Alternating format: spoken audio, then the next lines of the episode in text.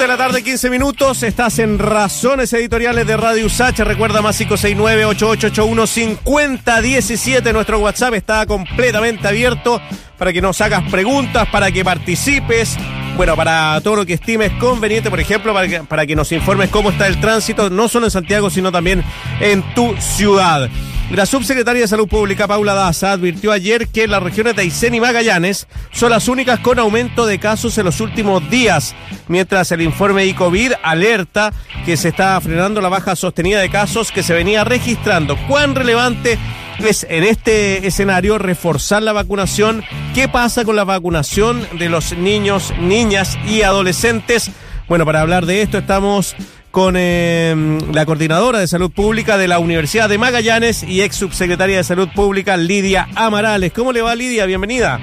Hola, ¿cómo están, Marcelo? Muy buenas noches. Buenas noches, doctora. ¿Cómo está usted allá en eh, Magallanes? Aquí, muy oscuro ya, ya de noche. ¿Verdad que tiene una hora más? Pues son las 8.16 Sí, pues, allá. Hoy- Exactamente. ¿Y mucho frío? ¿Ha estado nevando? ¿Cómo ha estado la situación? No, mira, este ha sido un invierno muy muy suave. Eh, hemos tenido como dos o tres episodios de nieve preciosa. Ya. Eh, mucho sol. La gente cree que aquí llueve y está oscuro todo el año. Mucho sol. Siempre hay mucho sol, pero un sol que no calienta. Eh, puede ser un sol hasta con bajo cero. Esas las características de Punta Arenas y de Magallanes y con pocas horas sol porque amanece, bueno, ahora está amaneciendo más temprano, Claro. pero normalmente en el invierno, invierno en, en julio eh, amanece a las 10 de la mañana. Claro, y en verano es todo lo contrario. Exactamente. La, Sí. la- la noche es muy corta. Sí, duran harto la fiesta allá en Punta Arenas, por lo que me han contado. Eso es Así bueno. es. Eh, Sí. Oiga, doctora, ¿sabe que la Católica hace poquito, el rector de la Católica, eh, informó que se está convocando, sí, Ignacio Sánchez, está convocando a, a, ca- a personas, a, ni- a niños, niños y y adolescentes de 3 a 17 años para que empiecen a participar ya en el estudio de la inyección de Sinovac. ¿Qué le parece esta, esta noticia? Eh, bueno, me parece una muy buena iniciativa. Yo creo que es eh, importante tener nuestros propios estudios de inmunidad aquí en Chile, eh, independiente de los estudios que ya traen las distintas eh, laboratorios eh, que, que, que son los que están promocionando y vendiendo la vacuna. Y yo creo que es muy interesante tener nuestra propia experiencia con nuestros propios pacientes eh, para ver qué es lo que pasa con en nuestra realidad con respecto a la vacuna. Ahora, eso, Marcelo, independiente de la autorización de emergencia que debería tener la vacuna Sinovac eh, con los antecedentes que trae eh, la, la- la- digamos, la empresa Sí. eh, eh, distribuidora o productora eh, para poder eh, iniciar ya la vacunación en niños de 3 a 12 años. Eso es fundamental para seguir avanzando y, y, eh, inmunizarnos frente a la nueva variante, que es la variante Delta, que ya está en Chile, ya existe transmisión comunitaria en pocas cantidades, afortunadamente, pero según las experiencias que estamos viendo en el hemisferio norte, en Europa específicamente, eh, ya es una realidad. Hoy día Alemania eh, nuevamente tuvo está partiendo con una cuarta ola gr- gracias a esta variante Delta y Chile no tiene por qué Claro. quedar ausentes de esta realidad a lo mejor en las futuras eh, semanas o meses. Entonces, eh, claramente hay que seguir avanzando. Eh, doctora Amarale, eh, ¿usted de las personas que cree que debe seguir inoculándose con una mm, vacuna de reforzamiento a las personas adultas de, de 55 hacia arriba o cree que debería ponerse prioridad para la vacunación de menores de 17 años? Es decir, yo creo, yo soy partidaria de que una cosa uno puede comer chicle y caminar. Ya, Es las decir, dos. eh, eh, eh, claramente te- tenemos que seguir avanzando eh, en ambos sentidos. Es decir, por un lado tenemos que vacunar a los menores de 12 años, por otro lado tenemos que tenemos que vacunar a los rezagados, que ahí está la población joven, la población adolescente y, y, y norma- lo adulto joven y lo más probable los niveles socioeconómicos más bajos. Y tercero, tenemos que hacer reforzamiento a los mayores de 55 años, pero también a los menores de 55 Sí. años, porque eh, claramente ellos también, a- a- a- al igual que los mayores de 55 años, pueden tener una disminución de la inmunidad a través del tiempo, mayor susceptibilidad, susceptibilidad a la variante Delta y eh, a su vez eh, un 50% de inmunidad, que es lo que da la Sinovac. Entonces, claramente, también hay que hacer reforzamiento a esos grupos etarios si por supuesto, primera prioridad, como se ha hecho a los adultos mayores y se va bajando la edad. Sí. Eh, uno va recibiendo tanta información todos los días, doctora Amarales, que como que se va perdiendo. ¿Hay estudios de funcionamiento de las vacunas que estamos colocando acá en Chile en contra de la variante Delta? ¿Hay, hay información científica que sigue protegiendo o no protege? Eh, mire, Marcelo, sabe que no hay, a ver, sí se sabe que esta variante, que, la Sinovac es susceptible eh, o la inmunidad por la por la Sinovac eh, da susceptibilidad da inmunidad para la variante Delta. Eso sí está demostrado. Eh, probablemente no hay estudios tan tan eh, últimos como para decir qué tipo o cuál es la inmunidad, porque eh, es muy reciente esta variante, como para saber exactamente si es el mismo grado, pero se cree que la inmunidad sería menor frente a esta variante Delta.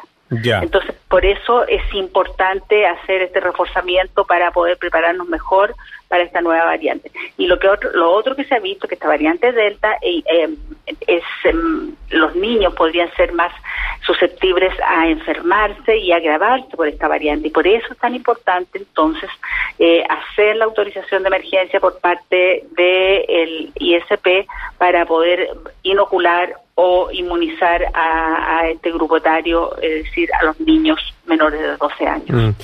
Eh, estamos conversando con la doctora Lidia Amarales, ella es coordinadora de salud pública de la Universidad de Magallanes, fue ex subsecretaria de salud pública, también muy dedicada al, tema de, mm, del tabaco, de terminar eh, eh, con, con, el tabaco, con el consumo de tabaco. Doctora, ¿qué ha pasado en estos días o en estas semanas con estos pequeños repuntes que ha habido en Aysén, que ha habido en Magallanes? ¿Nos estamos acostumbrando, estamos aflojando la, los cuidados?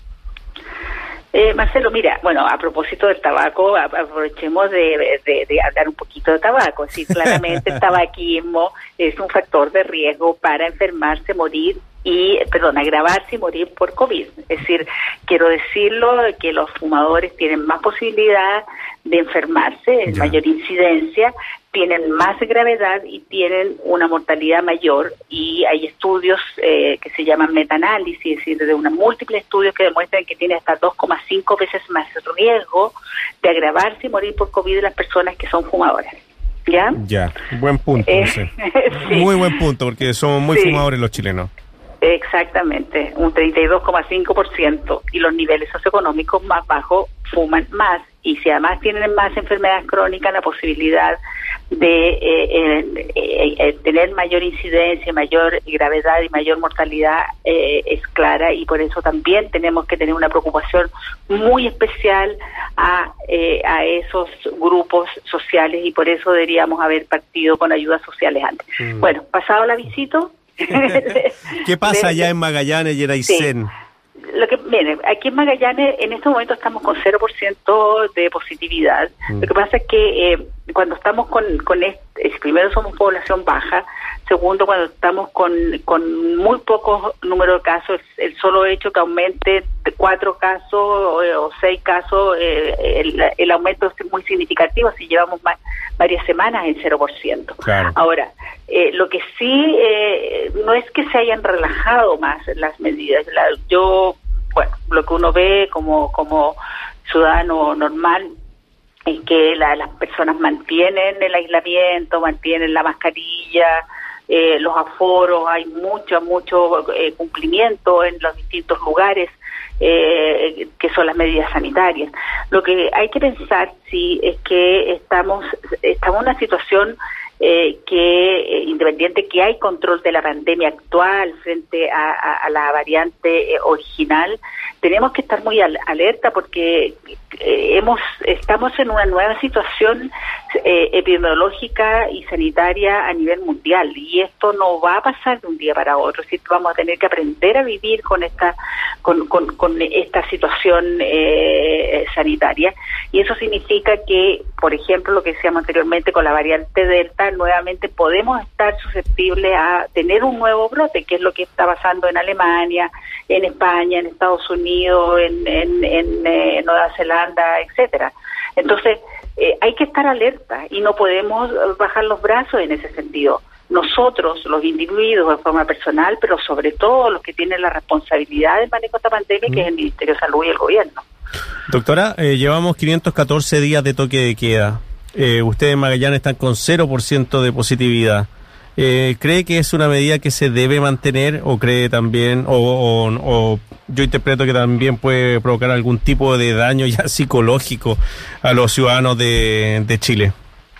Mira, yo tengo aquí una opinión absolutamente personal. Eh, el, el toque de queda no es una medida sanitaria. Es decir, las personas circulan en el día, eh, trabajan en el día, eh, van a los restaurantes y a los supermercados en el día.